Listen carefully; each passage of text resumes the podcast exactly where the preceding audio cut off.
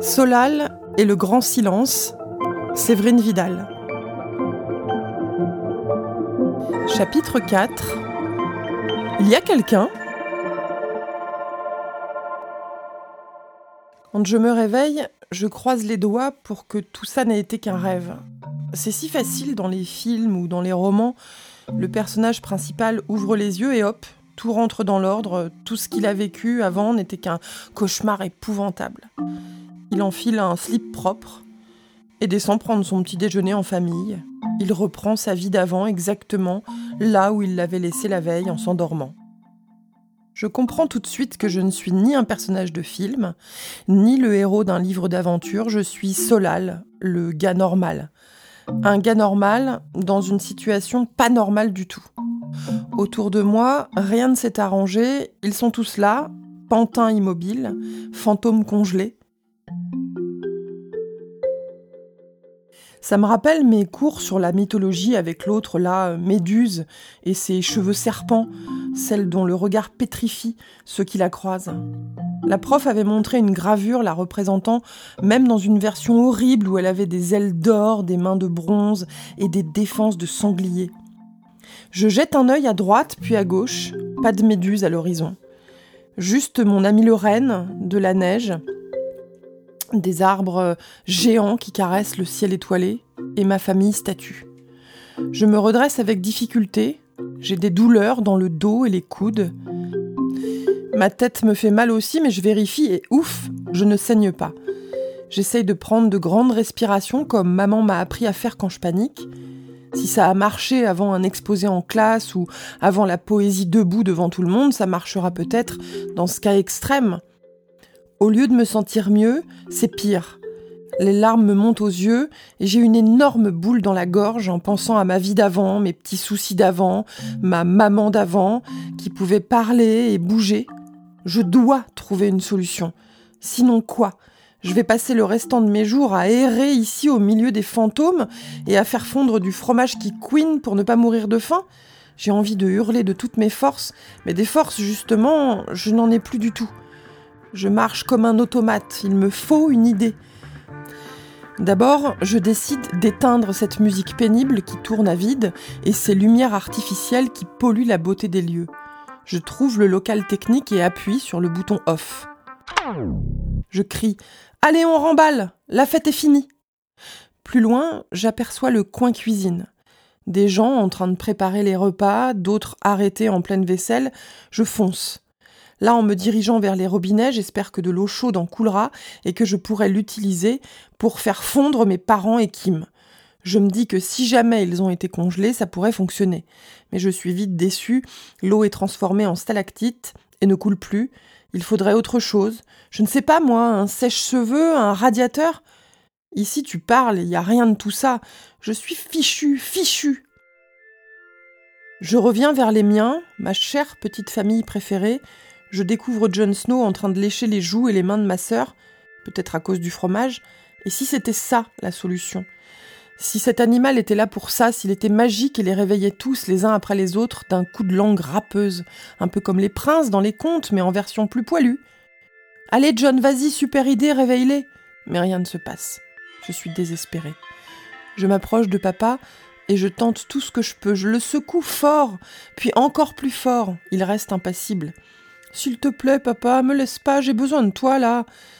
Je repense à tout ce qui pourrait les faire réagir, tous dans la vraie vie. Je chuchote à l'oreille de mon père qu'il est nul de nul au Monopoly, que c'est un tricheur et qu'au basket, je le bats quand je veux. Pas de réaction. Je fais trois pas vers maman et je la chatouille sous les bras. Ça, euh, elle est incapable d'y résister quand avec Kim on l'attaque dans le canapé et qu'on se rue sur ses aisselles avec nos petits doigts pointus. Elle queen, elle se débat, elle finit par pleurer de rire pliée en deux. Là évidemment, rien de tout ça. Elle a le regard fixe, c'est flippant. Quant à Kim, je lui annonce que j'ai revendu son doudou 10 centimes à un nouveau copain finlandais rencontré en ville. Si elle n'était pas devenue cette pauvre marionnette figée, elle me poursuivrait pour me donner des petits coups dans les mollets en me traitant de traître, de frère le plus pourri de l'univers. Là non, elle ne dit pas un mot, échec sur toute la ligne. Je vais donc rester seule, à jamais, et voilà. Je commence à avoir carrément froid, moi. Je m'installe contre Jon Snow qui s'est assis dans la neige. Il est chaud, lui, et cette chaleur me fait du bien, me réconforte un peu. Ce qui est étrange, c'est ce silence de mort. En forêt, la nuit, on entend toujours des tas de bruits, hiboux, craquements de branches, vent dans les feuillages. Là, j'ai une sensation de vide, l'impression d'être seule sur Terre, et ce n'est pas rassurant du tout. Je préférerais entendre les bruits qui me font si peur habituellement. Je peux observer sans effort la voûte étoilée, les constellations. La nuit polaire s'offre à moi. Le spectacle est magnifique. Soudain, je dois me pincer pour y croire. Un verre étincelant inonde le ciel, puis des traces plus claires, magiques, qui semble danser au milieu des étoiles. Les lumières au-dessus de moi sont incroyables. Une aurore boréale, une vraie cette fois. Je repense à toutes les légendes que j'ai lues depuis que j'ai appris qu'on déménagerait ici. Dans les mythes finlandais, les aurores boréales sont créées par les renards rouges qui courent dans le ciel et déclenchent des étincelles pour illuminer la nuit à cause de leur queue en panache frottant la cime des arbres. Je ne peux pas m'empêcher de vouloir y croire. J'observe avec attention dans l'espoir de voir apparaître un renard de feu. Les vikings, eux, pensaient que les aurores boréales étaient le reflet des armures et des boucliers de leurs redoutables guerriers morts au combat, en chemin vers le Valhalla, le paradis dans les croyances vikings, je ne suis pas tentée par l'expérience, merci bien, aucune envie de voir débarquer dans le secteur des guerriers assoiffés de sang.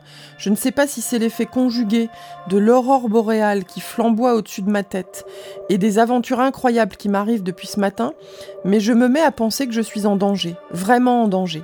Le monde m'apparaît comme menaçant, je regarde partout, une peur panique me gagne.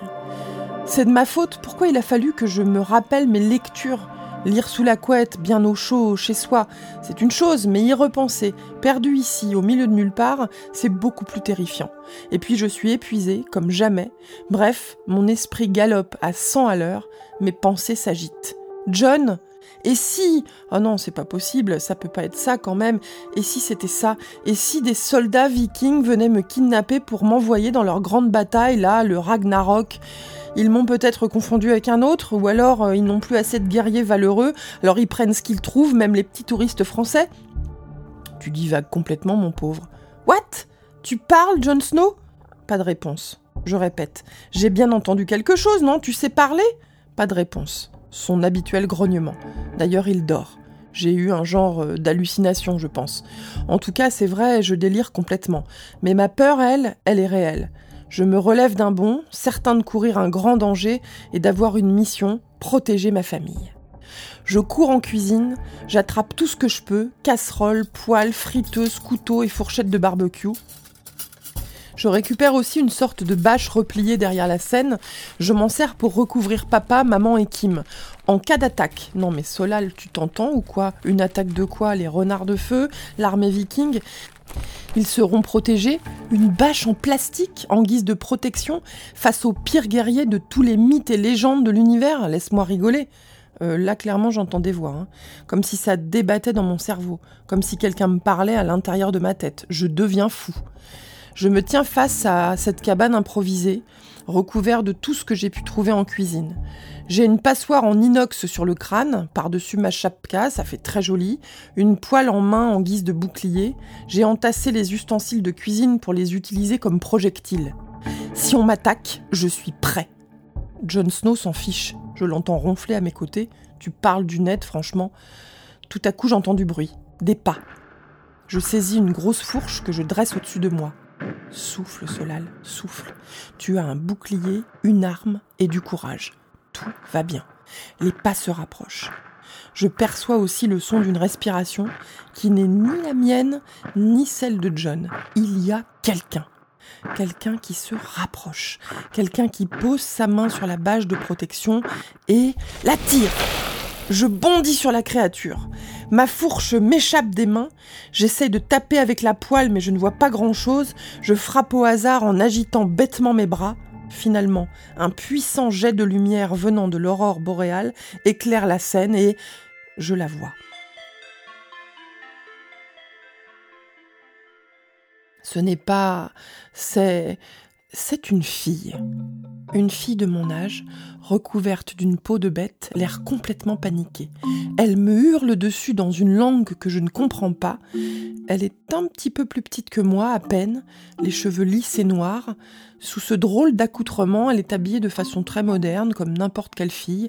Elle porte un jean, un pull en polaire bleu et des baskets. Ça n'est ni une guerrière viking, ni une bête sauvage, c'est une fille. Une humaine, comme moi.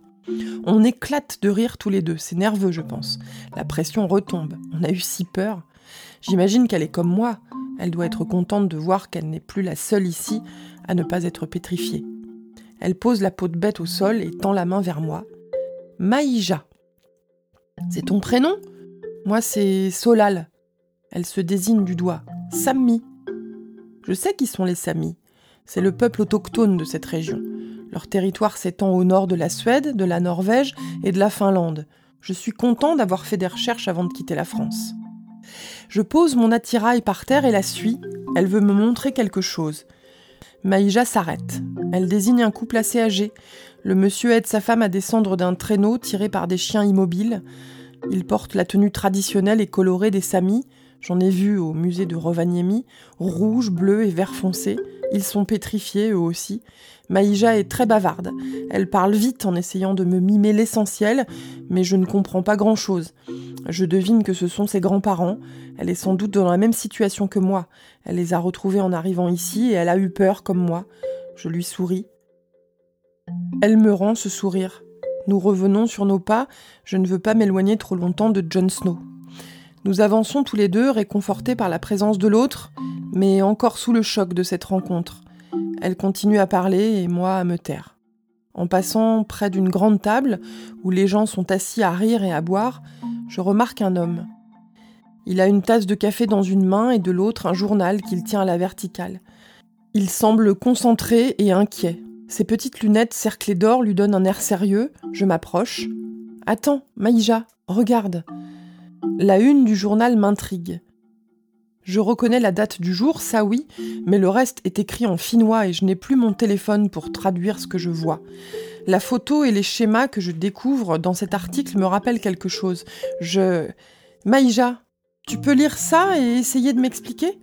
Elle comprend ce que je lui demande, parcourt la page du journal ouvert devant cet homme statufié et me répond comme si j'étais devenue bilingue en deux minutes. J'entends quelques mots mais qui n'ont aucun sens pour moi. Kotaominen, Revontulet, Ongelma, Kensain Valinen, Avarus Sasema. Elle insiste sur ce dernier, son visage se fige. Je suis désolée, je ne parle pas du tout ta langue, je suis français, je comprends un peu d'anglais, c'est tout. Alors, elle lance en montrant le ciel. Problème, big big problème. Fin du chapitre 4. Solal et le grand silence. Séverine Vidal. À suivre.